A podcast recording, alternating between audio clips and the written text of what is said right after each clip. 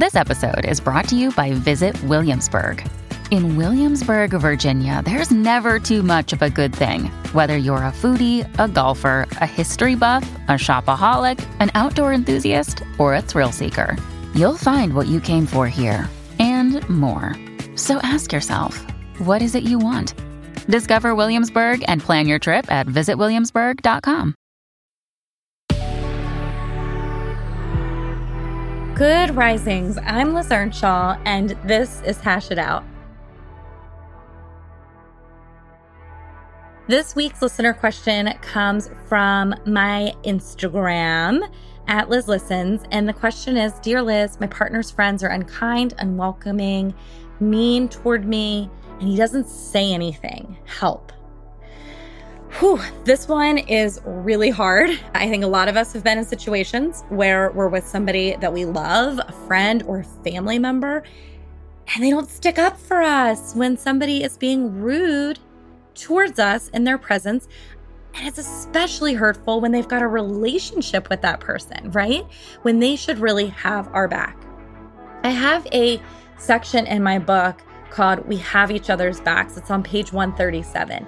And I want to read a little bit from this section and kind of talk it through with you. Knowing that you can rely on your partner is important for your nervous system.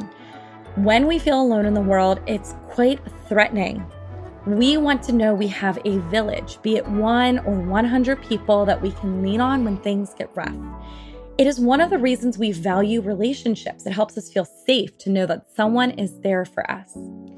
As Shirley Glass says in her book, Not Just Friends, a committed couple constructs a wall that shields them from outside forces that have the power to split them. The couple is a unit and they have a united front to deal with children, in laws, friends, workplaces, all of that stuff. When couples have each other's backs, each feels respected by their partner. You want to have each other's backs in private and in public. Having each other's backs means that you don't allow other people to be disrespectful towards your partner, and that if your partner has an issue or a problem, you side with them.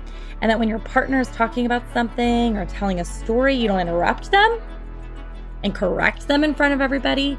Come on, we all know the couple that makes everyone around them feel uncomfortable because they publicly put each other down. I'm going to give you an example that I use in my book of Honora and Rupert, who constantly correct and critique each other in front of everyone. You don't want to be like them. However, there are couples like Win and Eric from my book who, when they're together at parties, they're fun to be around. If Win's telling a story, even if he starts telling it incorrectly, Eric only cuts in to enhance the story, right? Their conversation flows and they add to each other's stories, they don't take away from them. One time, when Win's friend said something inappropriate to Eric, when Eric shared with this to Win, Win sided with Eric immediately. I'm so sorry this happened. What can I do to make this feel right for you? And Eric and Win aren't only good to each other in public, they also have each other's backs when they're spending time away from each other. So, for example, if somebody says, Hey, Win seems a little disorganized, doesn't it drive you crazy? Then Eric would say, Nope, I love Win how he is, and we work things out in a way that works for us. So, this is all to say that your partner needs to have your back, that your partner needs to stick up for you and be a wall of protection when you're out with his people or her people. It is really important. What can you do to help your partner understand that? Your partner could listen to this podcast, your partner could read the chapter in the book, I want this to work, or you could have boundaries with your partner. And you could say to your partner before you go out, Hey, I know we're going out with so and so later this week.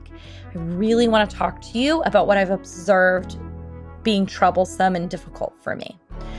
So, you want to share your observation. What I've observed is that when we're out and your friends pick on me or tease me, that I feel very alone in that. I feel very uncomfortable. It seems like it's maybe a part of the friendship culture. Maybe none of you feel uncomfortable with that, but I do. And what I need is, I want you to tell them what you need in a positive need, which means you're telling them what you want, not what you don't want. So, what I need for you is if you see it or hear it, I need you to step in and just correct it really quickly. If you don't see it and hear it, I need a code word so that I can cue you in to what I think is inappropriate so that you can help me out.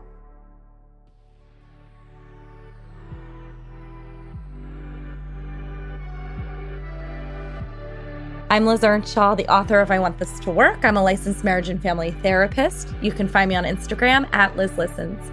Thank you so much for listening to Good Risings. We love to hear from you, so please take a moment to leave us a review. Until next time, love on your loved ones, and when that gets hard, tune in to me to learn how to hash it out.